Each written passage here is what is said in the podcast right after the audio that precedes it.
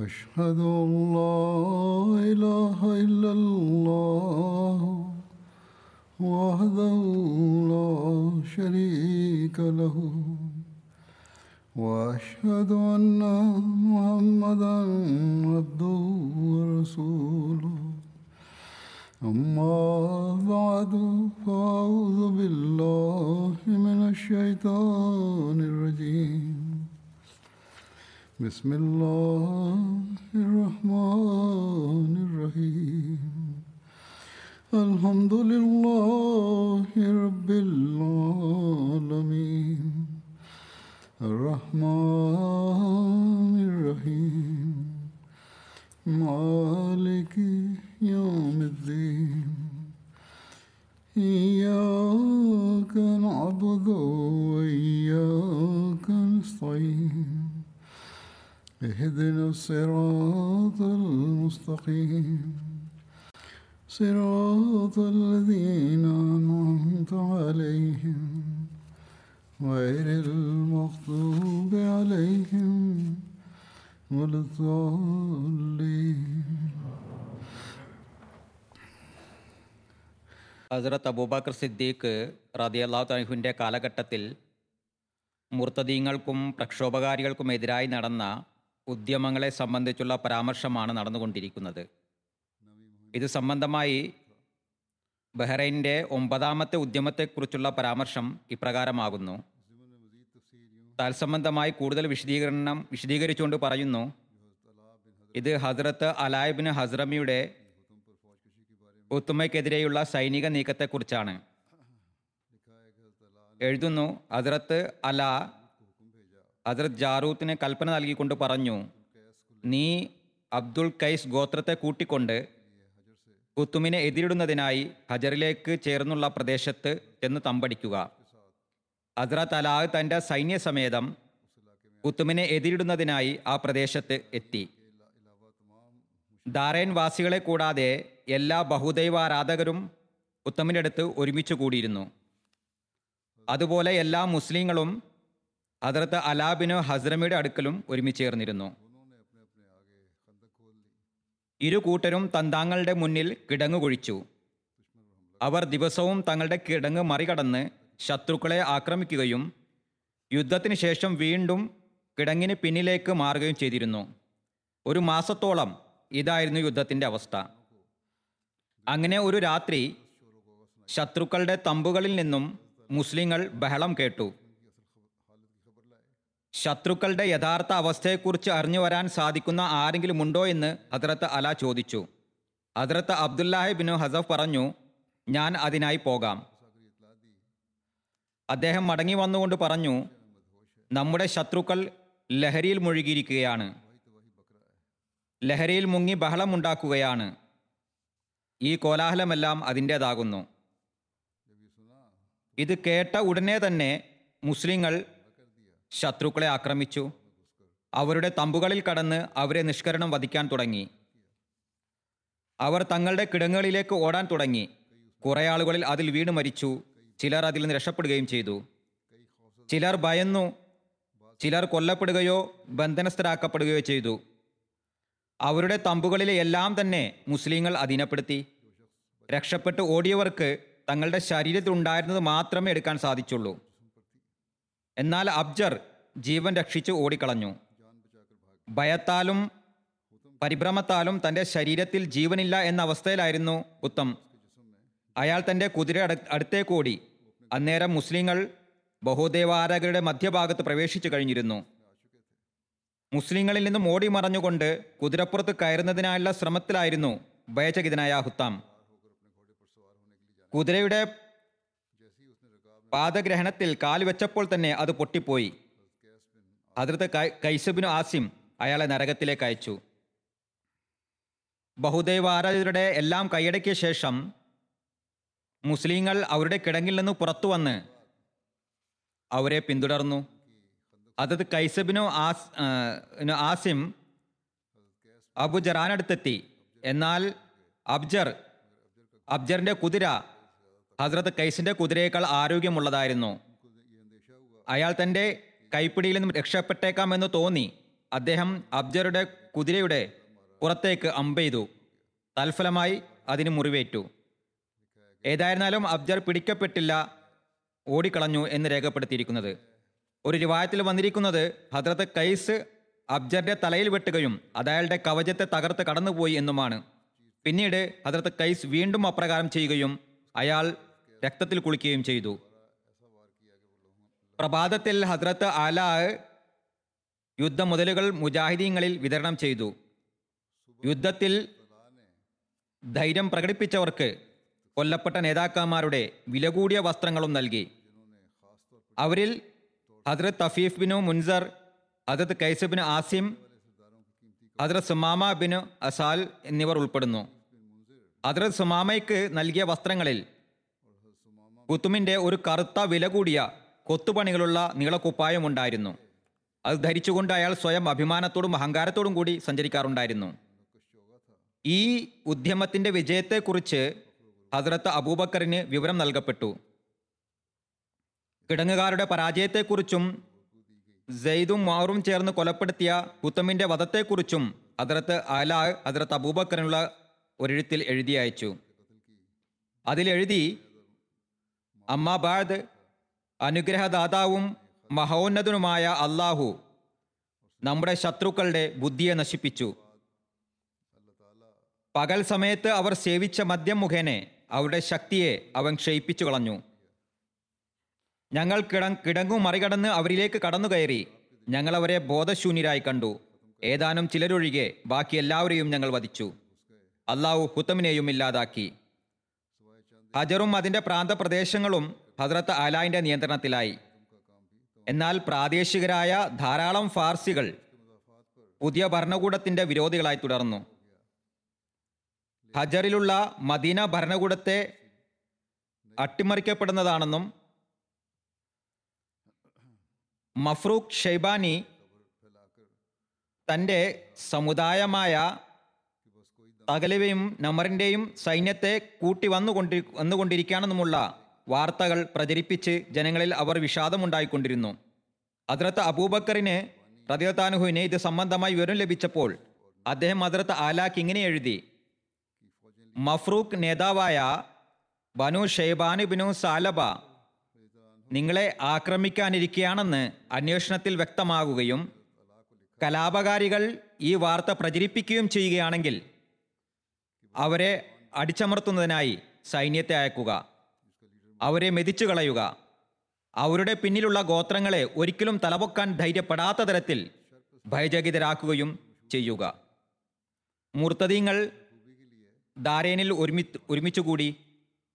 തത്സംബന്ധമായി ചില ചരിത്രകാരന്മാർ എഴുതുന്നു ദാരേൻ യുദ്ധം ഹദ്രത്ത് അബൂബക്കറിന്റെ ഖിലാഫത്ത് കാലഘട്ടത്തിലാണ് നടന്നത്. എന്നാൽ ചില ചരിത്രകാരന്മാർ ദാരേൻ യുദ്ധം ഹസ്രത്ത് ഉമറിന്റെ കാലഘട്ടത്തിലാണെന്നും രേഖപ്പെടുത്തിയിരിക്കുന്നു. ഏതായിരുന്നാലും മുർത്തദീങ്ങൾ അവിടെ ഒരുമിച്ചുകൂടി പേർഷ്യൻ ഉൾക്കടലിലെ ഒരു ദ്വീപായിരുന്നു ദാരേൻ. അത് ബഹ്റയിൽ നിന്നും ഏതാനും മൈലുകൾ അകലെയാണുള്ളത്. അവിടെ ആദ്യം മുതൽക്കേ തന്നെ ക്രിസ്ത്യൻ കുടുംബമാണ് വസിച്ചിരുന്നത്. അതിർത്ത് അലായിൽ നിന്ന് പരാജയം ഏറ്റുവാങ്ങിയ ശേഷം ഓടി രക്ഷപ്പെട്ട പരാജിതരായ പ്രക്ഷോഭകാരികളിൽ ഒരു വലിയ വിഭാഗം ചങ്ങാടങ്ങളിൽ കയറി ധാരയിലേക്ക് കടന്നിരുന്നു. മറ്റുള്ളവർ തങ്താങ്ങളുടെ ഗോത്രപ്രദേശങ്ങളിലേക്ക് മടങ്ങി.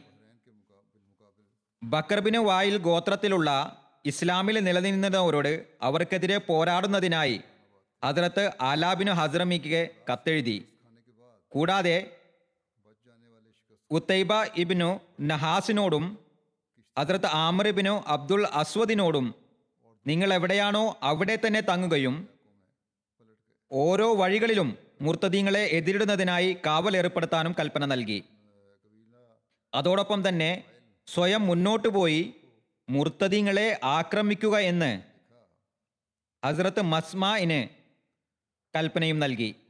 അദ്ദേഹം ഹസ്രത്ത് ഹസഫ തെയ്മിയോടും ഹസ്രത്ത് മുസന്നായിബിന് ഹാരിസ ഷെയ്ബാനിയോടും ആ മുർത്തദീങ്ങളെ ആക്രമിക്കുന്നതിനായി കൽപ്പന നൽകി.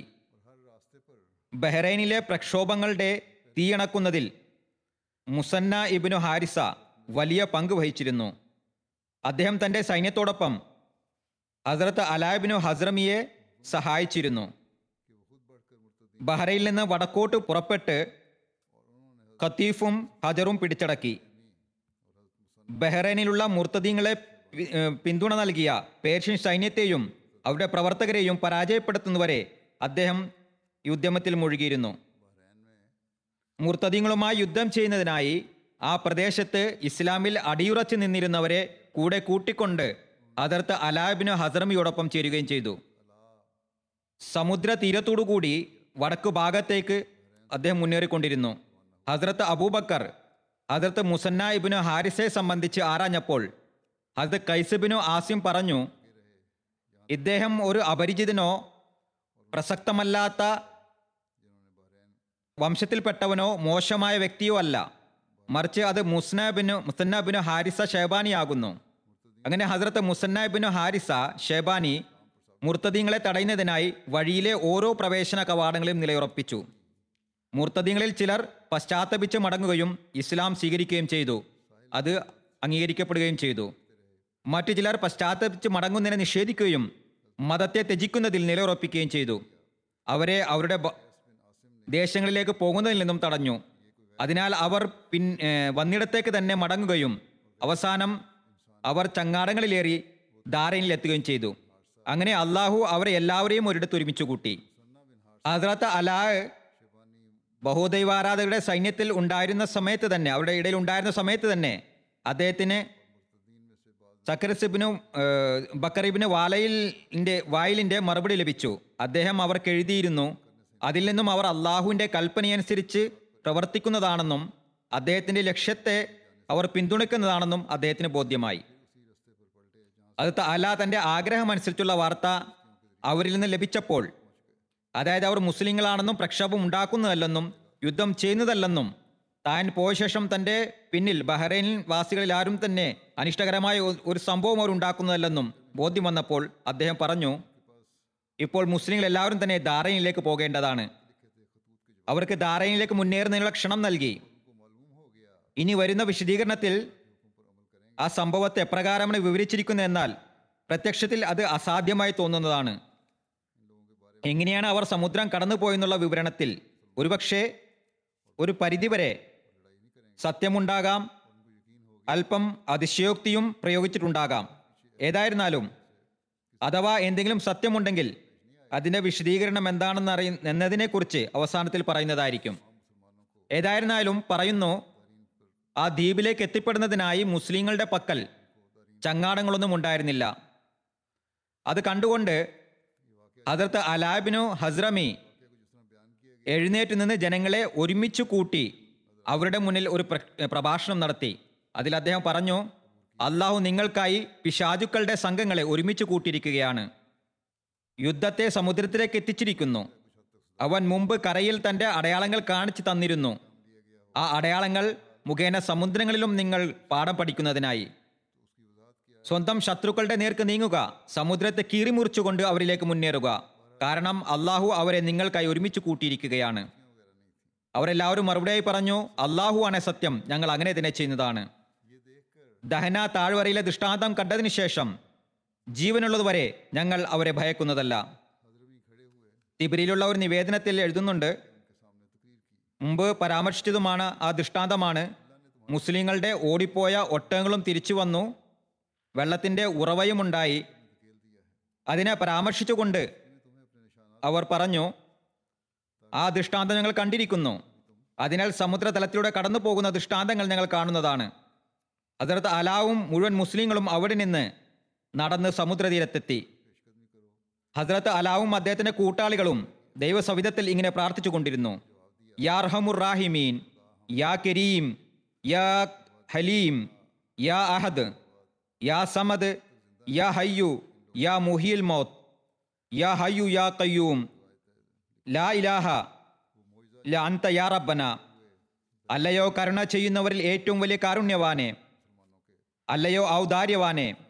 അല്ലയോ സഹിഷ്ണുതയുള്ളവനെ ഏകനായവനെ അല്ലയോ നിരാശ്രയനായവനെ ജീവനുള്ളവനും മറ്റുള്ളവരെ ജീവിപ്പിക്കുന്നവനുമായവനെ മരിച്ചവരെ ജീവിപ്പിക്കുന്നവനെ ജീവനുള്ളവനും മറ്റുള്ളവർക്ക് ജീവിതം നൽകുന്നവനുമായവനെ സ്വയം നിലനിൽക്കുന്നവനും മറ്റുള്ളവർ നിലർത്തുന്നവനുമായവനെ അല്ലയോ ഞങ്ങളുടെ നാഥ നീയല്ലാതെ ആരാധനക്കർഹൻ മറ്റാരുമില്ല. ഏതായിരുന്നാലും അതിർത്ത് ആല സൈന്യത്തിലുള്ള എല്ലാവരോടും ഈ ദുവാ ചെയ്തുകൊണ്ട് തങ്ങളുടെ സവാരികളെ സമുദ്രത്തിലേക്ക് ഇറക്കാൻ പറഞ്ഞു. അങ്ങനെ എല്ലാ മുസ്ലിങ്ങളും തങ്ങളുടെ സൈന്യാധിപനായ ഹസ്രത്ത് അലാബിന് ഹസ്രമിയെ പിൻപറ്റിക്കൊണ്ട് അദ്ദേഹത്തിന് പിന്നിലായി. തങ്ങളുടെ കുതിരകളെയും കഴുതകളെയും കുതിരകളിലും കഴുതകളിലും ഒട്ടങ്ങളിലും കോവർ കഴുതകളിലും കയറിക്കൊണ്ട് അവയെ സമുദ്രത്തിലേക്ക് ഇറക്കി. പിന്നീട് അള്ളാഹുവിന്റെ വിധി പോലെ അവർ ആ സമുദ്രത്തെ യാതൊരു നഷ്ടം കൂടാതെ മറികടന്നു. വെള്ളം തളിച്ച മൃദുവായ മണലിൽ സഞ്ചരിക്കുന്നത് പോലെയാണ് അവർക്ക് അനുഭവപ്പെട്ടത്. ഒട്ടങ്ങളുടെ കാൽ ഒരിക്കലും മുങ്ങിയിരുന്നില്ല. മുസ്ലിങ്ങളുടെ ഒന്നും തന്നെ സമുദ്രത്തിൽ പാഴായിപ്പോയില്ല. ഒരു ചെറിയ കിഴി നഷ്ടപ്പെട്ടെന്ന് പരാമർശമുണ്ട്. അതിനെയും ഹസ്രത്ത് അൽഹ എടുത്തുകൊണ്ടുവന്നു. ഏതായിരുന്നാലും ദാരേൻ വരെയുള്ള യാത്ര ചങ്ങാടത്തിൽ ഒരു പകലും ഒരു രാത്രിയുമാണെന്ന് പറയപ്പെടുന്നു. എന്നാൽ ഈ സംഘം ഒരു പകലിന്റെ ചെറിയ ഭാഗത്തിൽ തന്നെ ഈ ദൂരം താണ്ടുകയുണ്ടായി. താരിഖ തബ്രിയിൽ അതിന്റെ വിശദീകരണം ഇപ്രകാരമാണ് രേഖപ്പെടുത്തിയിരിക്കുന്നത്. എന്നാൽ ഇക്കാലഘട്ടത്തിലെ ചില എഴുത്തുകാർ അതിനെ വിശദീകരിച്ചുകൊണ്ട് എഴുതുന്നത് സമുദ്രം കടന്നതിനെക്കുറിച്ച് പരാമർശിച്ച് എഴുതുന്നത് ഒരുപക്ഷെ പറയുന്നു ഒരുപക്ഷെ അന്നേരം പേർഷ്യൻ ഉൾക്കടലിൽ വേലിയിറക്കം ഉണ്ടായിരുന്നിരിക്കാം. അല്ലെങ്കിൽ നിവേദനത്തിൽ അതിശോക്തി പ്രയോഗിച്ചിരിക്കാം. യഥാർത്ഥത്തിൽ മുസ്ലിങ്ങൾക്ക് പ്രാദേശികവാസികൾ മുഖേന ചങ്ങാടങ്ങൾ ലഭിച്ചുമിരിക്കാം. അതിൽ കയറിക്കൊണ്ടായിരിക്കാം അവർ കടൽ കടന്നത്. ഏതായിരുന്നാലും നിവേദനത്തിൽ ഒരിടത്തും തന്നെ അതിനെക്കുറിച്ചുള്ള വിശദീകരണമില്ല. പല ആളുകളാണ് ഈ നിവേദനം എഴുതിയിരിക്കുന്നത്. അവർ കടന്നതിനെ കടൽ കടന്നതിനെ കുറിച്ച് പരാമർശിച്ചിരിക്കുന്നു. എന്നാൽ മുസ്ലിങ്ങൾ ബഹ്റൈനിൽ എത്തി എന്നതിൽ സംശയമില്ല. എങ്ങനെയാണ് എത്തിയതെന്ന് അള്ളാഹുവിനറിയാം. ഇനിയുള്ളത് ദൃഷ്ടാന്തമാണ്. ഹസ്രത്ത് മുസ്ലിമോദ് റതിയുള്ള തനുഹു തന്റെ ഒരു തഫ്സീരിൽ അടിസ്ഥാനപരമായ ഒരു മാർഗദർശം ഇതിനെ സംബന്ധിച്ച് വിവരിച്ചിട്ടുണ്ട്. അത് മൂസ അലൈഹി ഇസ്ലാമിന്റെ സംഭവത്തെ പരാമർശിച്ചുകൊണ്ട് അത് ഞാൻ പറയുന്നതാണ്. അതിർത്ത് മുസ്ലിമോദ് അതിർത്ത് മൂസ അലൈഹി ഇസ്ലാമിന്റെ പാലായന സമയത്ത് സമുദ്രം പിളർന്ന സംഭവത്തിന് വിശദീകരണവും വ്യാഖ്യാനവും നൽകിക്കൊണ്ട് പറയുന്നു. വിശുദ്ധ ഖുറാനിൽ വന്ന ഈ സംഭവം അദ്ദേഹം പറയുന്നു വിശുദ്ധ ഖുർആന്റെ പരാമർശമനുസരിച്ച് സംഭവം ഇങ്ങനെയാണെന്ന് മനസ്സിലാകുന്നു. അതായത് ബനി ഇസ്രായേൽ സന്തതികൾ ഇസ്രായേൽ സന്തതികൾ വിശുദ്ധ ഭൂമി ലക്ഷ്യം വെച്ചുകൊണ്ട് പോവുകയായിരുന്നു. അപ്പോൾ ഫിറൌന്റെ സൈന്യം പിന്നിലൂടെ വന്നെത്തി. അവരെ കണ്ട് ഇസ്രായേൽ സന്തതികൾ പരിഭ്രാന്തരാകുകയും തങ്ങൾ പിടിക്കപ്പെടുന്നതാണെന്ന് കരുതുകയും ചെയ്തു. എന്നാൽ അള്ളാഹു അതിർത്ത് മൂസ മുഖേനെ അവർക്ക് സമാധാനം നൽകി. അതിർത്ത് മൂസയോട് പറഞ്ഞു നിന്റെ വടി കൊണ്ട് സമുദ്രത്തെ അടിക്കുക. തൽഫലമായി സമുദ്രത്തിൽ ഒരു വഴി രൂപപ്പെട്ടു. അവർ അതിലൂടെ മുന്നോട്ട് ഗമിച്ചു. അവർ കിരുവശവും മണൽക്കുന്ന് പോലെ വെള്ളമുണ്ടായിരുന്നു. അതായത് വളരെ ഉയരത്തിൽ കാണപ്പെട്ടു. ഫിറാവുന്റെ സൈന്യം അവരെ പിന്തുടർന്നു. എന്നാൽ ഇസ്രായേൽ സന്തതികൾ സുരക്ഷിതമായി കടന്നു കഴിഞ്ഞപ്പോൾ വെള്ളം മടങ്ങി വരികയും മിസ്രികൾ മുങ്ങിപ്പോവുകയും ചെയ്തു. തുടർന്ന് എഴുതുന്നു ഈ സംഭവത്തെ മനസ്സിലാക്കുന്നതിനായി നാം ഓർക്കേണ്ട വസ്തുത വിശുദ്ധ ഖുർആന്റെ അധ്യാപനമനുസരിച്ച് എല്ലാ അത്ഭുത ദൃഷ്ടാന്തങ്ങളും അള്ളാഹുവിന്റെ പക്കൽ നിന്നുണ്ടാകുന്നതെന്നാണ്. അതിൽ ഒരു മനുഷ്യന്റെയും കൈകെടുത്തുകളില്ല. അതിനാൽ അതിർത്ത് മൂസ വടിയെടുക്കുന്നതും സമുദ്രത്തിൽ അടിക്കുന്നതും കേവലം ഒരു അടയാളത്തിന് വേണ്ടി മാത്രമായിരുന്നു.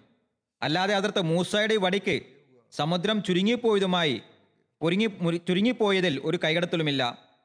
സമുദ്രം ചുരുങ്ങിയതിൽ ആ വടിയുടെ ഒരു കൈകടത്തലുമില്ല.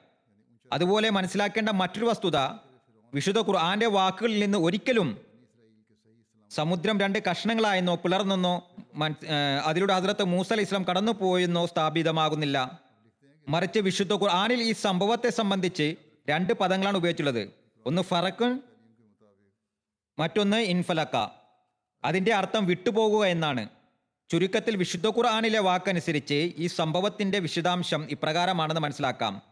അതായത് ഇസ്രായേൽ സന്തതികൾ കടന്നു പോകുന്ന സമയത്ത് സമുദ്രം വിട്ടുമാറിയിരുന്നു. അതായത് തീരത്തു നിന്നും അകന്നിരുന്നു. അപ്പോൾ രൂപപ്പെട്ട കരയിലൂടെ ഇസ്രായേൽ സന്തതികൾ കടന്നുപോയി. സമുദ്രതീരത്ത് ഇപ്രകാരം സംഭവിക്കാറുണ്ട്. നെപ്പോളിയൻ സിറിയയെ ആക്രമിച്ചപ്പോൾ അദ്ദേഹവും തന്റെ സൈന്യത്തിന്റെ ഒരു ഭാഗസമേതം ചെങ്കടലിന്റെ തീരത്തുകൂടി വെയിലിറക്ക സമയത്ത് കടന്നുപോയിരുന്നുവെന്നും അവർ കടന്നുപോയിക്കൊണ്ടിരിക്കുമ്പോൾ വേലിയേറ്റ സമയം വന്നെത്തുകയും വളരെ ബുദ്ധിമുട്ടിയാണ് രക്ഷപ്പെട്ടതെന്നും അദ്ദേഹത്തിന്റെ ജീവചരിത്രത്തിൽ രേഖപ്പെട്ട് കിടക്കുന്നുണ്ട്. ഈ സംഭവത്തിലുള്ള ദൃഷ്ടാന്തം അതായത് അതിർത്ത് മൂസയുടെ സംഭവത്തിലുള്ള ദൃഷ്ടാന്തം എന്തെന്നാൽ അള്ളാഹു ഇസ്രായേൽ സന്തതികളെ വേലിയിറക്ക സമയത്ത് സമുദ്രതീരത്ത് എത്തിക്കുകയും അതിർത്ത് മൂസ കൈയുയർത്തിയ സമയത്ത് തന്നെ അള്ളാഹുവിന്റെ കൽപ്പനയാൽ വെള്ളം താഴാൻ തുടങ്ങുകയും ചെയ്തു. എന്നാൽ ഫിറോന്റെ സൈന്യം സമുദ്രത്തിൽ പ്രവേശിച്ചപ്പോൾ അസാധാരണമായ തടസ്സങ്ങൾ അവരുടെ മാർഗത്തിൽ രൂപപ്പെടുകയും ആ സൈന്യത്തിന് വളരെ സാവധാനത്തിൽ മാത്രമേ ഇസ്രായേൽ സന്തതികളെ പിന്തുടരാൻ സാധിക്കുകയും ഉണ്ടായുള്ളൂ. അവർ സമുദ്രത്തിലായിരുന്ന സമയത്ത് തന്നെ വേലിയേറ്റം ഉണ്ടാവുകയും ശത്രുക്കൾ മുങ്ങിത്താഴുകയും ചെയ്തു. വേലിയേറ്റവും വേലിയിറക്കവും സമുദ്രത്തിൽ ഉണ്ടായിക്കൊണ്ടിരിക്കുന്നതാണ്. ഒരു സമയത്ത് വെള്ളം തീരത്ത് നിന്ന് വളരെയധികം പിന്നോട്ട് പോകുന്നു. മറ്റൊരു സമയത്ത് അത് തീരത്തേക്ക് അടിച്ചു കയറുകയും ചെയ്യുന്നു. സമുദ്രം പിളർന്ന സംഭവത്തിന് ഇത് വേലിയിറക്കത്തിന്റെയും വേലിയേക്കത്തിന്റെയും അവസ്ഥയുമായിട്ടാണ് ബന്ധമുള്ളത്. വേലിയിറക്ക സമയത്താണ് അതിർത്ത് മൂസ അലൈഹി ഇസ്ലാം സമുദ്രത്തിലൂടെ കടന്നുപോയത്. സമുദ്രം വളരെ പിന്നിലേക്ക് പോയിരുന്നു. അതിനുശേഷം ഫിറൌനെത്തി കുറഞ്ഞത് ഒരു ദിവസത്തിന് ശേഷമെങ്കിലുമാണ് പുറപ്പെട്ട് കഷ്ടപ്പെട്ട് ഫിറോൻ അവരുടെ അടുക്കിലെത്തിയപ്പോൾ അതിർത്ത് മൂസ അലൈഹി ഇസ്ലാം സമുദ്രത്തിന്റെ വരണ്ട ഭാഗത്തോടുകൂടെ വളരെയധികം മുന്നോട്ടെത്തി കഴിഞ്ഞിരുന്നു. അദ്ദേഹം സമുദ്രത്തെ മറികടന്നു പോകുന്നത് കണ്ടപ്പോൾ ഫിർവാൻ ഉടൻ തന്നെ തന്റെ രഥങ്ങൾ സമുദ്രത്തിലേക്ക് ഇറക്കി. എന്നാൽ സമുദ്രത്തിലെ നനഞ്ഞ മണൽ രഥത്തിന് നാശകാരിയായി മാറി. അയാളുടെ രഥങ്ങൾ അതിൽ പൂണ്ടുപോകാൻ തുടങ്ങി. എത്രത്തോളം താമസം നേരിട്ട് വന്നാൽ വേലിയേറ്റ സമയം വന്നെത്തുകയും വെള്ളം ഉയരാൻ തുടങ്ങുകയും ചെയ്തു. ഇപ്പോൾ അയാൾക്ക് രണ്ട് കാര്യങ്ങൾ രണ്ട് കാര്യങ്ങൾ ബുദ്ധിമുട്ടായി മാറി. മുന്നോട്ട് പോകാനും മാർഗമില്ല പിന്നോട്ട് മടങ്ങാനും സാധ്യമല്ലാതായി. തൽഫലമായി സമുദ്രം വരെ വിഴുങ്ങുകയും അയാളും അയാളുടെ ധാരാളം കൂട്ടാളികളും സമുദ്രത്തിൽ മുങ്ങിത്താഴുകയും ചെയ്തു. വേലിയേറ്റ സമയമായിരുന്നതിനാലും സമുദ്രജലം തീരത്തേക്ക് ഒഴുകിയ കാരണത്താലും അവരുടെ ജടങ്ങൾ തീരത്തേക്ക് കൊണ്ടുവന്നെറിഞ്ഞിരുന്നു. ഏതായിരുന്നാലും മുസ്ലിങ്ങൾ എങ്ങനെയൊക്കെയോ ധാരനിലെത്തി. ഞാൻ പരാമർശിച്ചതുപോലെ അങ്ങനെയും സംഭവിച്ചിരിക്കാം. വേലിയേറ്റവും വേലിയിറക്കവും പോലുള്ള സംഭവം ഉണ്ടായിരുന്നിരിക്കാം. ധാരയിലെത്തിയ ശേഷം അവിടെ വെച്ച് മുസ്ലിങ്ങളും മുർത്തദ്യങ്ങളും തമ്മിൽ പോരാട്ടമുണ്ടായി. അങ്ങേയറ്റം രക്തരൂക്ഷിതമായ യുദ്ധം നടന്നു. അതിൽ അവരെല്ലാവരും തന്നെ അതായത് വിദ്രോഹികൾ കൊല്ലപ്പെട്ടു. വിവരം അറിയിക്കാനായി പോലും ഒരാളും ശേഷിച്ചില്ല. മുസ്ലിങ്ങൾ അവരുടെ വീട്ടുകാരെയും വീട്ടുകാരെ ദാസികളോ ദാസരോ ആക്കി മാറ്റി അവരുടെ സമ്പാദ്യത്തെ കൈവശപ്പെടുത്തി. കുതിര സവാരിക്കാരായ ഓരോരുത്തർക്കും ആറായിരവും കാൽ സവാരിക്കായ പോരാളികൾക്ക് ഓരോരുത്തർക്കും രണ്ടായിരം ദീർഘവും യുദ്ധ മുതലായി ലഭിച്ചു. സമുദ്ര തീരത്ത് നിന്ന് അവരിലേക്ക് എത്തുന്നതിനും അവരുമായി പോരാടുന്നതിനും മുസ്ലിങ്ങൾക്ക് പകൽ മുഴുവനും ചെലവായി. അതിനുശേഷം അവർ അവിടെ നിന്നും മടങ്ങി. അതർ സുമാമ ഇബിനു അസാലിന്റെ ഷഹാദ് സംബന്ധിച്ച് എഴുതുന്നു അതിർത്ത് അലായിബിനു ഹസ്രമി അവിടെ തങ്ങാൻ ആഗ്രഹിച്ചവരെ ഒഴികെ ബാക്കി എല്ലാവരെയും കൂട്ടി തിരിച്ചു വന്നു. തിരിച്ചു വന്നവരിൽ ഹസ്രത്ത് സുമാമ ബിന് അസലും ഉണ്ടായിരുന്നു. അബ്ദായ് ബിനു ഹസഫ് പറയുന്നു ഞങ്ങൾ ബനു കൈസിബിനു സാലയുടെ ഒരു അരുവിക്കടുത്ത് തങ്ങിയിരുന്നു. ജനങ്ങളുടെ ദൃഷ്ടി അതിർത്ത് സമാമയിൽ പതിച്ചു. അവർ ഹുത്തമിന്റെ ആ നീളക്കുപ്പായം അദ്ദേഹത്തിന്റെ ദേഹത്ത് കണ്ടു. ഇത് ഹുത്തമിന്റെ വധത്തിന് ശേഷം യുദ്ധം മുതലായി ഹദ്രത് സുമാമയ്ക്ക് നൽകപ്പെട്ട ഹുത്തമിന്റെ അതേ കുപ്പായമായിരുന്നു. അവർ ഒരാളെ അന്വേഷിക്കാനായി പറഞ്ഞു വിട്ടു. അതായത് ആ ഗോത്രക്കാർ. സമാമയോട് ഈ കുപ്പായം എവിടുന്ന് കിട്ടിയെന്ന് ചോദിക്കാൻ നിങ്ങൾ തന്നെയാണോ ഹുത്തമിനെ കൊന്നത്? അതേ മറ്റാരെങ്കിലുമാണോ? എന്ന് ചോദിച്ചറിയാനും ഒരാളെ പറഞ്ഞു വിട്ടു.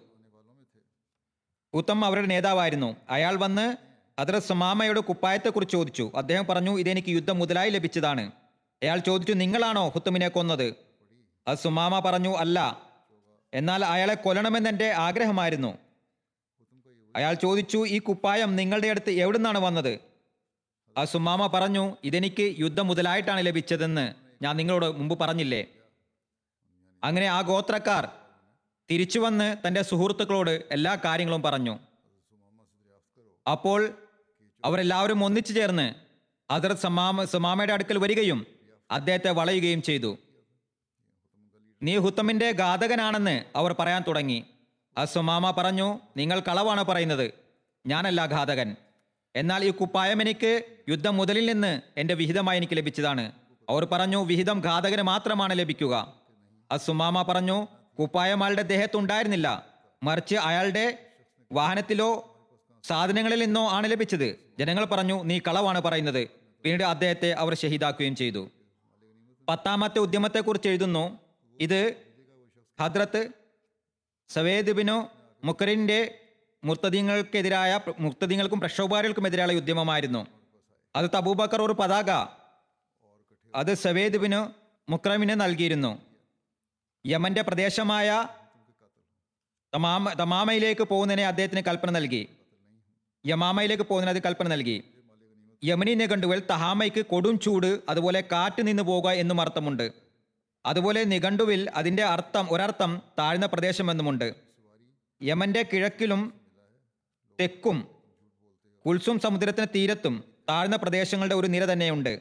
അതിനെ തമാമ എന്ന് പറയുന്നു. ആ ഭൂതലത്തിൽ വളരെ താഴ്ന്നതും എന്നാൽ നിരനിരയുമായ കുന്നുകൾ കാണപ്പെടുന്നു. തഹാമയുടെ ഒരു ഭാഗത്തുള്ള അതിർത്തി മക്കയുടെ അടുത്തെത്തുന്നുണ്ട്. തെക്കൻ യമന്റെ അതിർത്തി സനാ സിംഹാസനത്തിന്റെ ഏകദേശം മുന്നൂറ്റമ്പത് മൈൽ ദൂരത്ത് അവസാനിക്കുന്നു. തഹാമ യമനിലെ ഒരു ജില്ലയായിരുന്നു. അതിൽ ധാരാളം ഗ്രഹങ്ങളും ഗ്രാമങ്ങളും ചെറു പട്ടണങ്ങളും ഉണ്ടായിരുന്നു. ഇതാണ് തമാമയുടെ വിതരണം. അത് സവേദിബിന് മഖ്രമിനെ കുറിച്ച് പറയുകയാണെങ്കിൽ അദ്ദേഹത്തിന്റെ പിതാവിന്റെ പേര് മക്രനിബിനു ആയിസ് എന്നായിരുന്നു. ബൻസീന ഗോത്രക്കാരനായിരുന്നു. അബു അദ്യ എന്നായിരുന്നു സ്ഥാനപ്പേര്. അബു അമർ എന്നും സ്ഥാനപ്പേരെന്നും രേഖപ്പെടുത്തിയിരിക്കുന്നു. അദ്ദേഹം ഹിജ്രി അഞ്ചാം വർഷത്തിലാണ് ഇസ്ലാം സ്വീകരിച്ചത്. ഖന്തക് യുദ്ധത്തിൽ അദ്ദേഹം നബി സല്ലാ അലിസ്ലം തിരുമേനോടൊപ്പം പങ്കാളിയായിരുന്നു. പിന്നീടുള്ള എല്ലാ യുദ്ധങ്ങളിലും നബി സല്ലാ അലിസ്ലം തിരുമേനോടൊപ്പം ഉണ്ടായിരുന്നു. അദ്ദേഹം ഇറാന്റെ വിജയങ്ങളിൽ വളരെയധികം മികച്ച പ്രകടനം നടത്തിയ ഹദ്രത്ത് നുമാബിനു മുഹ്റമിന്റെ സഹോദരനായിരുന്നു.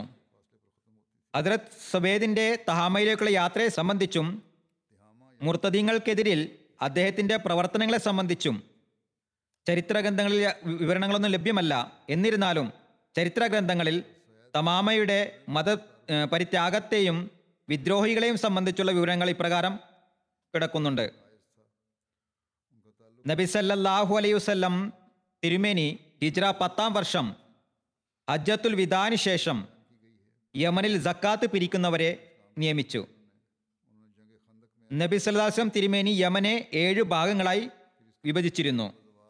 തിഹാമയിൽ താഹിരിബിനു അബു ഹല ഹാലയെ കാര്യദർശിയായി നിയമിച്ചു. തഹാമയിൽ താഴ്ന്ന നിലയിലുള്ള അറബികളെ കൂടാതെ രണ്ട് വലിയ പ്രാധാന്യമുള്ള ഗോത്രങ്ങളും ഉണ്ടായിരുന്നു. ഒന്ന് അക് രണ്ടാമത്തത് അഷാർ താരിഖ് തിബിരിൽ എഴുതുന്നു ഏറ്റവും ആദ്യം ഹസ്രത്ത് അഴ്താബിബിനു അസിയ അസൈദും ഹസ്രത്ത് ഉസ്മാൻ ഇബിനു അബുൽ ആസും ഹസ്രത്ത് അബൂബക്കറിന് എഴുതി ഞങ്ങളുടെ പ്രദേശത്ത് മുർത്തദീങ്ങൾ മുസ്ലിങ്ങളെ ആക്രമിച്ചിരിക്കുന്നു. മുർത്തദീങ്ങൾ കേവലം മുർത്തദീങ്ങൾ മാത്രമായിരുന്നില്ല. മറിച്ച് മുമ്പും പറഞ്ഞതുപോലെ തന്നെ അവർ മുസ്ലിങ്ങളെ ആക്രമിക്കുകയും ചെയ്തിരുന്നു. ഇവിടെയും അത് തന്നെയായിരുന്നു അവസ്ഥ. അങ്ങനെ ഹസ്രത്ത് ഇത്താബ് തന്റെ സഹോദരനായ ഹസ്രത്ത് ഖാലിദ് ബിനു ഉസൈദിനെ തഹാമക്കാരെ അടിച്ചമർത്തുന്നതിനായി അയച്ചു. അവിടെ ബനു മദ്ലജിന്റെ ഒരു വലിയ സംഘവും കഥായുടെയും കഹാനയുടെയും വിവിധ സംഘങ്ങളും ബനു മദ്ലജിന്റെ കുടുംബമായ ബനു ഷനൂബിലെ ജുന്തബിനു ഷൽമയുടെ നേതൃത്വത്തിൽ ഇസ്ലാമിനെ ഉപേക്ഷിച്ചുകൊണ്ട് പോരാടാൻ ഒരുമിച്ച് കൂടിയിരുന്നു. ശത്രുക്കൾ തമ്മിൽ ഏറ്റുമുട്ടി. അതത് ഖാലിദ് ഉസൈദ് അവരെ പരാജയപ്പെടുത്തുകയും വേർപെടുത്തുകയും ചെയ്തു. ധാരാളം പേരെ വധിക്കുകയും ചെയ്തു. ഇതിൽ ബനു ഷുഹൈബിലെ ആളുകളാണ് ഏറ്റവും അധികമായി വധിക്കപ്പെട്ടത്. അതിനുശേഷം അവരുടെ അംഗസംഖ്യ വളരെ ചുരുങ്ങിയതായി. ഈ സംഭവം ഹസ്രത്ത് ഇത്താദിന്റെ പ്രദേശങ്ങളെ ഇസ്ലാം ഉപേക്ഷിക്കുന്ന പ്രശ്നങ്ങളിൽ നിന്ന് പരിശുദ്ധമാക്കി തീർത്തു. ജുന്തോബ് ഓടിപ്പോവുകയും കുറച്ചു നാളുകൾക്ക് ശേഷം ഇസ്ലാം സ്വീകരിക്കുകയും ചെയ്തു. ഒരു നിവേദനത്തിൽ വന്നിരിക്കുന്നു നബി സല്ലാ അലൈഹി സ്വലം തിരുമേനിയുടെ വിയോഗത്തിന് ശേഷം തിഹാമയിൽ ഏറ്റവും കൂടുതൽ പ്രക്ഷോഭം അഴിച്ചുവിട്ടത് അക് ഗോത്രവും അഷാർ ഗോത്രവുമായിരുന്നു. അതിന്റെ വിശദീകരണം ഇപ്രകാരമാകുന്നു അവർക്ക് നബി സല്ലാ അലൈഹി സ്വലം തിരുമേന്റെ വിയോഗത്തെപ്പറ്റി അറിയിപ്പ് ലഭിച്ചപ്പോൾ അവരിൽ നിന്നുള്ള വിവിധ ആളുകൾ ഒരുമിച്ച് കൂടി പിന്നീട് ഹസം ഗോത്രക്കാരും അവരോടൊപ്പം ചേർന്നു. അവർ സമുദ്രതീരത്തുള്ള അലാബ് എന്ന സ്ഥ- സ്ഥലത്ത് തമ്പടിച്ചു. അവരോടൊപ്പം നേതാവില്ലാത്ത സൈനികരും ചേർന്നു. അയലാബും മക്കയുടെ സമുദ്രതീരത്തിനട അട- ആ, നിടയിലുള്ള അക് ഗോത്രത്തിന്റെ പ്രദേശമായിരുന്നു. ഹസ്രത്ത് ത്വാഹിർ ബിനു അബൂ ഹാല ഇത് സംബന്ധമായി അബൂബക്കറിന് അറിയിപ്പ് നൽകുകയും സ്വയം അവരെ നേരിടുന്നതിനായി പുറപ്പെടുകയും ചെയ്തു. തന്റെ പുറപ്പാടിനെ സംബന്ധിച്ചും അദ്ദേഹം അബൂബക്കറിനെ അറിയിക്കുകയുണ്ടായി. അത് താഹിറിനോടൊപ്പം മസ്റൂഖ് അക്കി അക്ക് ഗോത്രത്തിലെ ഗോത്രത്തിലെയും മുർത്തദീങ്ങളും ഉണ്ടായിരുന്നു. അവസാനം അയലാബിൽ വെച്ച് അവരെ കണ്ടുമുട്ടി അവിടെ ഘോരയുദ്ധം നടക്കുകയും അള്ളാഹു അവർക്ക് അതായത് ശത്രുക്കൾക്ക് പരാജയം നൽകുകയും ചെയ്തു. മുസ്ലിങ്ങൾ അവരെ നിഷ്കരണം വധിച്ചു. വഴികളിൽ മുഴുവനും അവരുടെ മൃതശരീരങ്ങളുടെ ദുർഗന്ധം വ്യാപിച്ചു. മുസ്ലിങ്ങൾക്ക് മഹത്തായ ഒരു വിജയം ലഭിക്കുകയും ചെയ്തു. തിഹാമയിലെ മുർത്തദീങ്ങളുടെ സംഭവത്തെക്കുറിച്ച് ഒരു രചയിതാവ് എഴുതുന്നു തിഹാമയിലെ മുർത്തദീങ്ങളെ അടി അമർച്ച ചെയ്യുന്നതിൽ ഏറ്റവും പ്രധാനി താഹിറിബിനു ഷാബി ഹാലയായിരുന്നു അദ്ദേഹം നബിസുല്ലാസം തിരുമേനിയിൽ തിഹാമക്കായി തിഹാമയിലെ കാര്യദർശിയായി നിയമിക്കപ്പെട്ട വ്യക്തിയായിരുന്നു. അത് ആക് അഷരി ഗോത്രക്കാരുടെ രാജ്യമായിരുന്നു. പിന്നീട് അബൂബക്കർ ഉക്കാഷ സൗദിന് തിഹാമയിൽ താമസിക്കുന്നുള്ള കൽപ്പന നൽകി. കൂടാതെ തന്നോടൊപ്പം അവിടുത്തെ വാസികൾ ഒരുമിച്ച് കൂട്ടി കൽപ്പനയെ കാത്തിരിക്കുക എന്നും പറഞ്ഞു. അതായത് ഹസ്രത്ത് അബൂബക്കറിന്റെ കൽപ്പനയെ. ഹസ്രത്ത് ഉക്കാഷ നബി സല്ലാ അലൈഹി സ്വലം തിരുമേനിയുടെ വിയോഗ സമയത്ത് രണ്ട് പ്രദേശങ്ങളിൽ അതായത് സക്കാസിക് സുക്കൂൻ എന്നിവിടങ്ങളിലെ കാര്യദർശിയായി നിയമിതനായിരുന്നു. അതത് അബൂബക്കർ ബജീല ഗോത്രത്തിലേക്ക് ജലീബിന് അബ്ദുൽ അബ്ദുല്ല ബജലിയെ തിരിച്ചയക്കുകയും അവർക്ക് ഇപ്രകാരം കൽപ്പന നൽകുകയും ചെയ്തു. അവർ സ്വന്തം സമുദായത്തിലെ ഉറച്ചു നിൽക്കുന്ന മുസ്ലിങ്ങളെ കൂട്ടി ഇസ്ലാമിൽ നിന്ന് പുറത്തുപോയവരുമായി യുദ്ധം ചെയ്യുക. പിന്നീട് ഹസം ഗോത്രത്തിലേക്ക് എത്തുക. അവരെല്ലാം മുർത്തതുകളുമായും യുദ്ധം ചെയ്യുക. ജസീർ സ്വന്തം ഉദ്യമത്തിനായി പുറപ്പെട്ടു. സിദ്ദീഖ് അക്ബർ റദിയൽത്താൻഹു നൽകിയ കൽപ്പന പൂർത്തിയാക്കുകയും ചെയ്തു. അല്പം പേരൊഴികെ ആരും തന്നെ അവിടെ എതിരിടാൻ വന്നില്ല. അദ്ദേഹം അവരെ വധിക്കുകയും ചിതറി ഓടിക്കുകയും ചെയ്തു. ഉദ്യമങ്ങളെക്കുറിച്ചാണ് പറഞ്ഞുകൊണ്ടിരുന്നത്. അടുത്ത ഇൻഷാല്ല പതിനൊന്നാം ഉദ്യമത്തെക്കുറിച്ചുള്ള പരാമർശമായിരിക്കും. ഇപ്പോൾ ഞാൻ ഏതാനും പരേതരെക്കുറിച്ച് സ്മരിക്കാൻ ആഗ്രഹിക്കുന്നു. അവരിൽ രണ്ടുപേർ ബുർക്കിന ഫാസോയിലെ നമ്മുടെ യുവാക്കളാണ്. ജൂൺ പതിനൊന്നാം തീയതി വൈകുന്നേരം അവർ തങ്ങളുടെ പ്രദേശമായ ഡോരിയുടെ റീജിയനിലെ സ്ഥലത്ത് ഒരു ഗ്രാമത്തിലായിരുന്നു. അപ്പോൾ അവിടെ ഭീകരവാദികൾ ആക്രമണം നടത്തുകയും അവിടെ ധാരാളം പേർ കൊല്ലപ്പെടുകയും ചെയ്തു. അതിൽ നമ്മുടെ ഈ രണ്ട് അഹമ്മദി യുവാക്കളും ഷഹീദാകുകയുണ്ടായി. അവർ തങ്ങളുടെ കടയിൽ പണിയെടുക്കുകയായിരുന്നു. വെടിവെപ്പ് നടന്നു. സംഭവ സ്ഥലത്ത് തന്നെ അവർ ഷഹീദായി. ഇന്നാലില്ലാഹി വന്യലഹി റാജീവൻ അതിൽ ഒരാളുടെ പേര് ഡിക്കോ ജക്കരിയ എന്നാകുന്നു. മുപ്പത്തിരണ്ട് വയസ്സായിരുന്നു. ഡോറി റീജനിൽ ഖുദ്ദാമുൽ അഹമ്മദിയുടെ റീജനിൽ കായതായി സേവനം ചെയ്യുന്നുള്ള തൗഫീഖ് അദ്ദേഹത്തിന് ലഭിച്ചു. ഘാനയിലെ മദ്രസുൽ ഹിഫ്സിൽ വിശുദ്ധ ഖുർആൻ ഹിഫുദ് ചെയ്യുന്നതിനായി പോയിരുന്നു. കുറച്ചു കാലം ഹിഫുദ് ചെയ്ത ശേഷം മടങ്ങി വന്നു. എപ്പോഴും ജമാഅത്തിന്റെ സേവനത്തിനായി സന്നിഹിതനായിരുന്നു. എന്ത് പണിക്കായാലും ലബ്ബൈക്ക് പറഞ്ഞുകൊണ്ട് സ്വയം തന്നെ സമർപ്പിക്കുമായിരുന്നു. അഞ്ചു നേര നമസ്കാരങ്ങളിൽ കൃത്യനിഷ്ഠയുള്ള ആളായിരുന്നു. തഹജുദും നഫലുകളും കൃത്യമായി അനുഷ്ഠിച്ചിരുന്നു. സ്വന്തം ചന്തകളും കൃത്യമായി തന്നെ നൽകിയിരുന്നു. മാസ വരുമാനത്തെ കൂടാതെ എന്ത് വരുമാനമുണ്ടായാലും അതിന്റെ ചന്തയും അദ്ദേഹം ഉടൻ തന്നെ നൽകിയിരുന്നു. ജമാഅത്തിനോടും ഖിലാഫത്തിനോടും സത്യസന്ധമായ സ്നേഹമായിരുന്നു. ജുമാ ഖുത്ബ സ്ഥിരമായി കേട്ടിരുന്നു. എം ടി ഐയിലെ മറ്റു പരിപാടികൾ വളരെ ഉത്സാഹത്തോടെ കാണുമായിരുന്നു.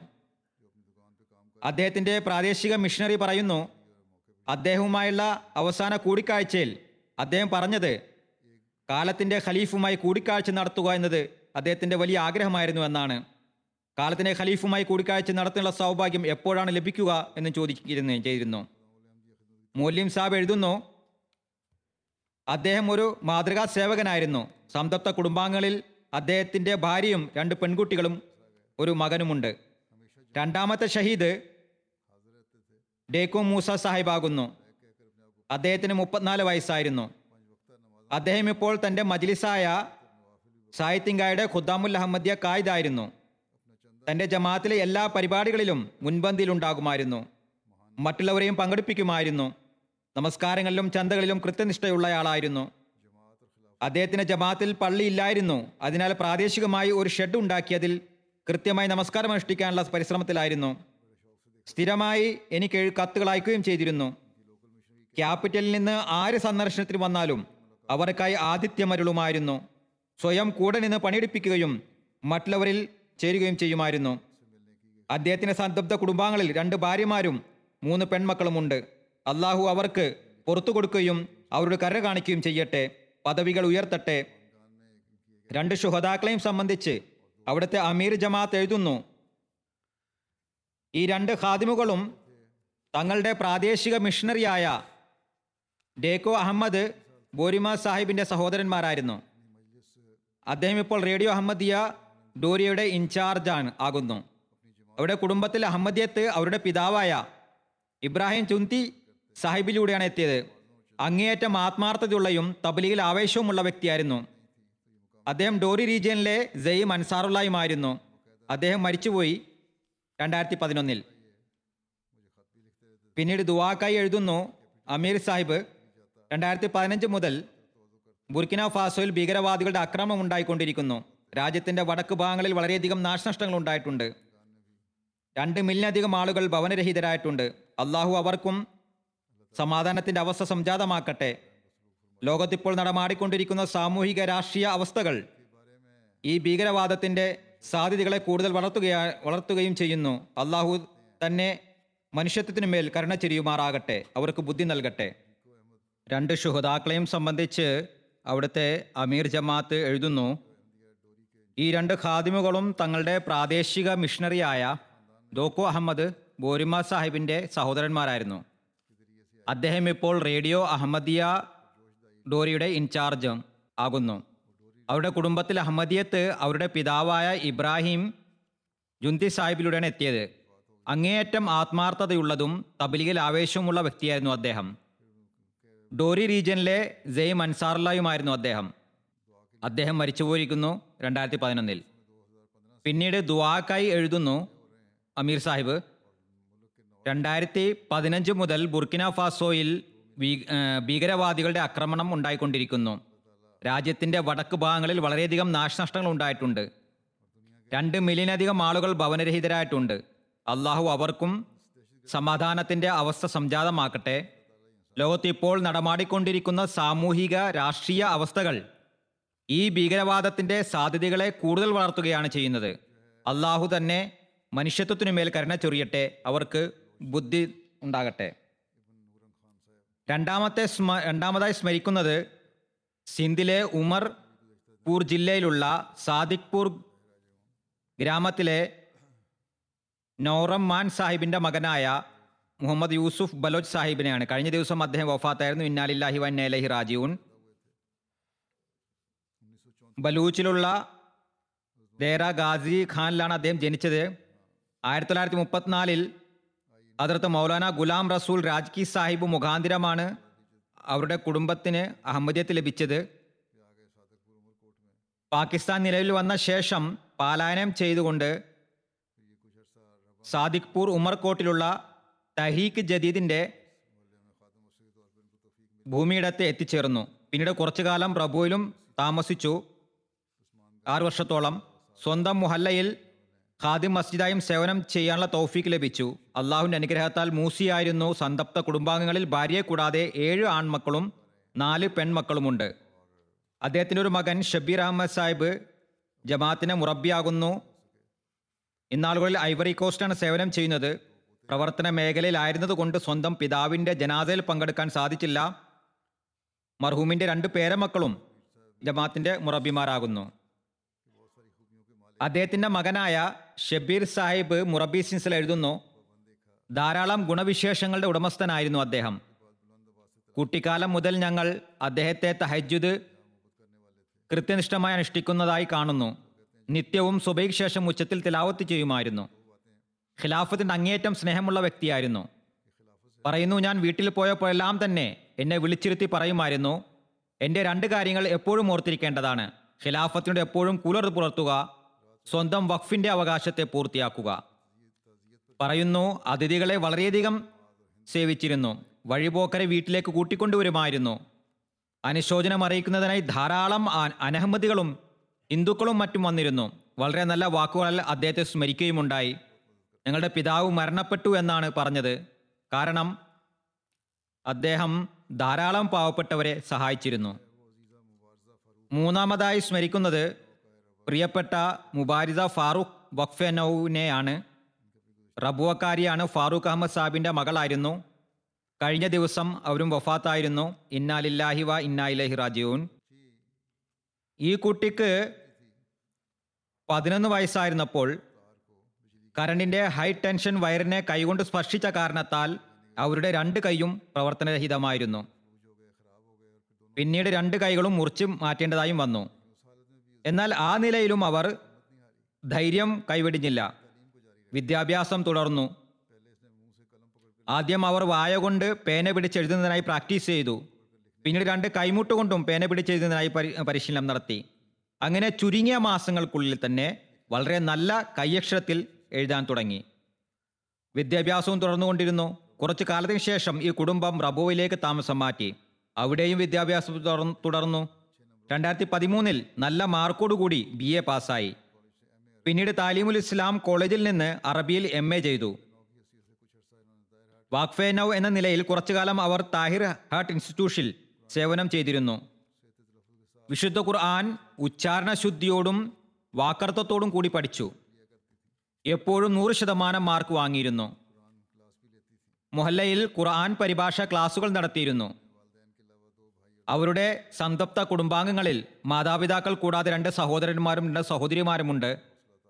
അള്ളാഹു അവർക്ക് പുറത്തു കൊടുക്കുകയും അവരിൽ കരുണ ചെയ്യുകയും ചെയ്യട്ടെ. അവരുടെ മാതാപിതാക്കൾക്കും ക്ഷമയും സ്ഥൈര്യവും പ്രദാനം ചെയ്യട്ടെ. അടുത്തതായി സ്മരിക്കുന്നത് ബഹുമാനപ്പെട്ട അൻസോമാന ബത്താറ സാഹിബിനെയാകുന്നു. അദ്ദേഹം ഐവറി കോസ്റ്റിലെ മുല്യമായിരുന്നു മാസാദോഗോ പ്രദേശത്തെ കഴിഞ്ഞ ദിവസം അദ്ദേഹം വഫാത്തായി. ഇന്നാലില്ലാഹി വ ഇന്നാലഹി റാജുൻ അവിടുത്തെ ഇൻചാർജ് മിഷണറി എഴുതുന്നു പരേതൻ സാധാരണക്കാരനും നമസ്കാരം നോമ്പ് എന്നിവയിൽ കൃത്യനിഷ്ഠയുള്ള വ്യക്തിയും ലളിത പ്രകൃതക്കാരനും ധാരാളം ദുവാകൾ ചെയ്യുന്ന വ്യക്തിയും അടിമുടി മാന്യനുമായിരുന്നു. ധാരാളമായി നഫലുകൾ അനുഷ്ഠിച്ചിരുന്നു. തിങ്കളാഴ്ചയും വ്യാഴാഴ്ചയും സ്ഥിരമായി നഫൽ നോമ്പെടുത്തിരുന്നു. ധാരാളമായി അദ്ദേഹത്തിന്റെ ദുവാകളും സ്വീകരിക്കപ്പെട്ടിരുന്നു. ഖിലാഫത്തുമായി അദ്ദേഹത്തിന് അഗാധമായ പ്രേമമായിരുന്നു. വളരെ ഉത്തമനായ ഒരു മുബല്യകായിരുന്നു ആയിരത്തി തൊള്ളായിരത്തി തൊണ്ണൂറ്റിയേഴിൽ ഒരു സ്വപ്നം മുഖേനയാണ് അഹമ്മദ് സ്വീകരിച്ചത്. സ്വപ്നത്തിൽ അദ്ദേഹം തന്നെ ഒരു കാട്ടിനുള്ളിലായി കണ്ടു. അവിടെ നിന്ന് ഒരു നാസിയാം ഗ്രാമത്തിലേക്ക് പോകുന്നു. ഒരു വാളുകൊണ്ടാണ് അങ്ങോട്ട് അങ്ങോട്ട് പോകുന്നതിനുള്ള വഴി ഉണ്ടാക്കുന്നത്. അതോടൊപ്പം തന്നെ പരിശുദ്ധ കലിമ ഉച്ചത്തിൽ ചൊല്ലിക്കൊണ്ടിരിക്കുകയും ചെയ്യുന്നു. പറയുന്നു ഈ സ്വപ്നത്തിന് ശേഷം ഒരു ഹമദി മിഷണറി ഉമർ മഹാസ് സാഹിബ് തബ്ലീഗിനായി നാസിയായിൽ വന്നിരിക്കുന്നതായും എനിക്കറിയാൻ കഴിഞ്ഞു. അപ്പോൾ ഞാൻ സ്വയവും അവിടേക്ക് പോവുകയും ജമാഅത്തിന്റെ സന്ദേശം ലഭിച്ച ഉടൻ തന്നെ ബയ്യത്ത് ചെയ്യുകയും ചെയ്തു. സ്വപ്നത്തിൽ എന്നോട് അള്ളാഹു സ്വീകരിക്കാൻ പറഞ്ഞ സന്ദേശം ഇത് തന്നെയാകുന്നു എന്ന് പറയുകയും ചെയ്തു. എനിക്ക് ദീൻ ലഭിക്കുന്ന ഗ്രാമത്തിലേക്ക് ശ്രമം നടത്തി എനിക്ക് എത്തേണ്ടതുണ്ട്. ഏതായിരുന്നാലും മുഹമ്മദ് സ്വീകരിച്ചതിന്റെ കുറച്ച് കാലങ്ങൾക്ക് ശേഷം ജമാഅത്തിന് മൂല്യമായി അദ്ദേഹം സ്വയം വഖഫ് ചെയ്ത് ചെയ്തുകൊണ്ട് ജമാഅത്തിന് വേണ്ടി സേവനമനുഷ്ഠിക്കാൻ തുടങ്ങി. രണ്ടായിരത്തി രണ്ടിൽ രാജ്യത്ത് അമ്പത് അഭ്യന്തര യുദ്ധം തുടങ്ങിയപ്പോൾ അദ്ദേഹത്തിന്റെ സ്ഥലത്തു നിന്ന് മർക്കസുമായുള്ള ബന്ധം നിലനിർത്താൻ സാധിച്ചില്ല. മോലിം സാഹിബ് ഗ്രാമത്തിലും ചുറ്റുപാടുമുള്ള ജമാഅത്തുകളുമായുള്ള തന്റെ ബന്ധം നിലനിർത്തി. ജമാഅത്ത് അംഗങ്ങൾക്കായുള്ള വിദ്യാഭ്യാസ ശിക്ഷണ കാര്യങ്ങൾ എല്ലാ നിലയിലും തുടർന്നു കൊണ്ടുപോയി കേന്ദ്രവുമായി ബന്ധപ്പെട്ടുകൊണ്ടിരിക്കുകയും ചെയ്തിരുന്നു. അങ്ങനെ അദ്ദേഹം തന്റെ ഗ്രാമത്തിലുള്ള തന്റെ വീടിന്റെ അങ്കണത്തിൽ ഒരു പള്ളിയും നിർമ്മിച്ചു. അവിടെ നിന്നുകൊണ്ടും ജമാഅത്ത് അംഗങ്ങളുടെ വിദ്യാഭ്യാസ ശിക്ഷണ ജോലികൾ നിർവഹിച്ചിരുന്നു. അതുപോലെ തന്നെ ദേശീയ തലത്തിലുള്ള എല്ലാ ജമാഅത്ത് പരിപാടികളിലും നീണ്ട യാത്ര ചെയ്ത് കൃത്യമായി അദ്ദേഹം പങ്കെടുക്കുമായിരുന്നു.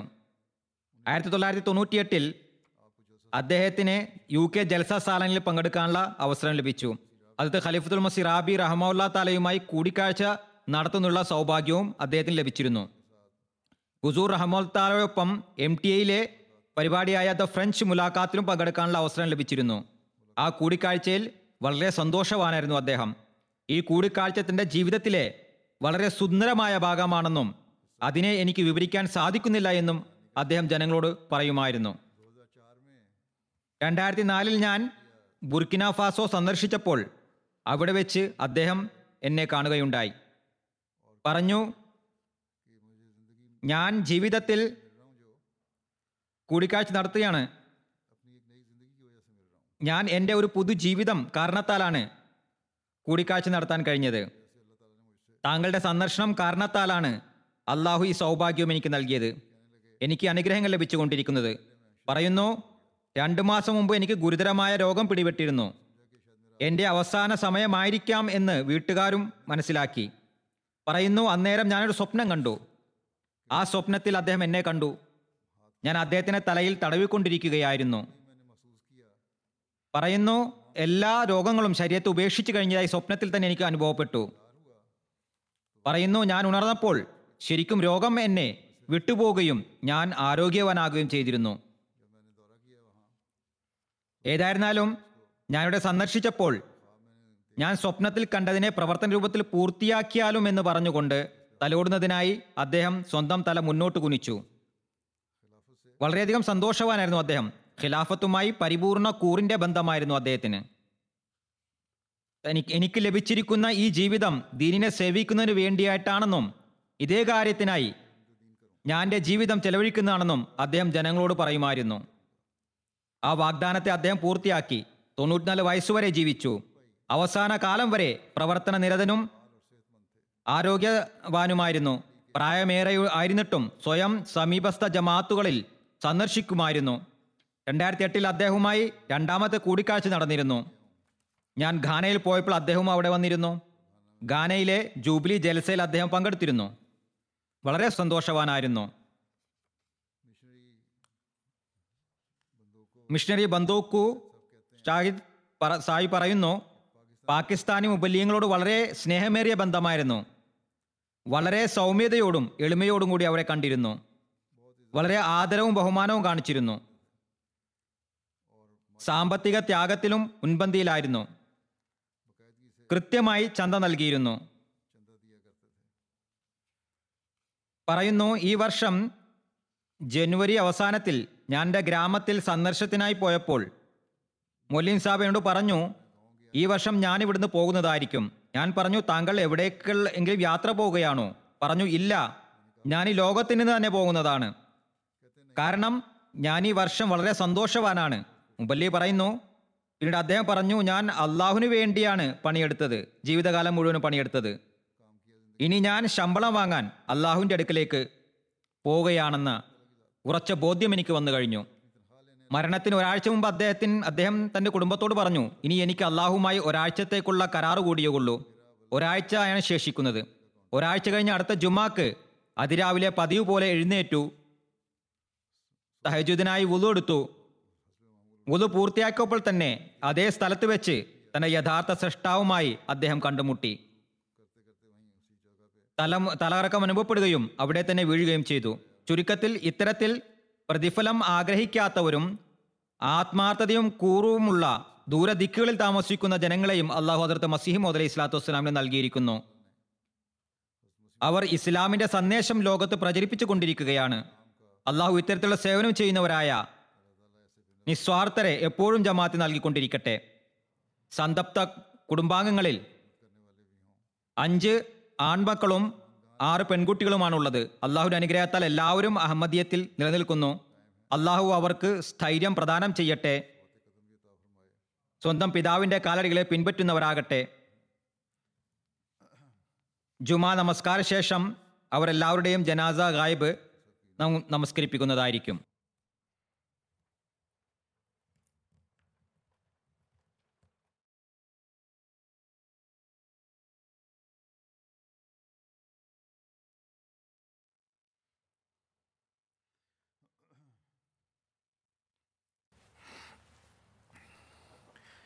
الحمد لله الحمد لله نحمده ونستعينه ونستغفره ونؤمن به ونتوكل عليه ونعوذ بالله من شرور أنفسنا ومن سيئات أعمالنا.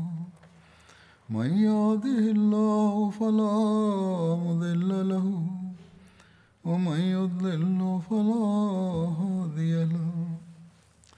ونشهد أن لا إله إلا الله ونشهد أن محمدا عبده ورسوله.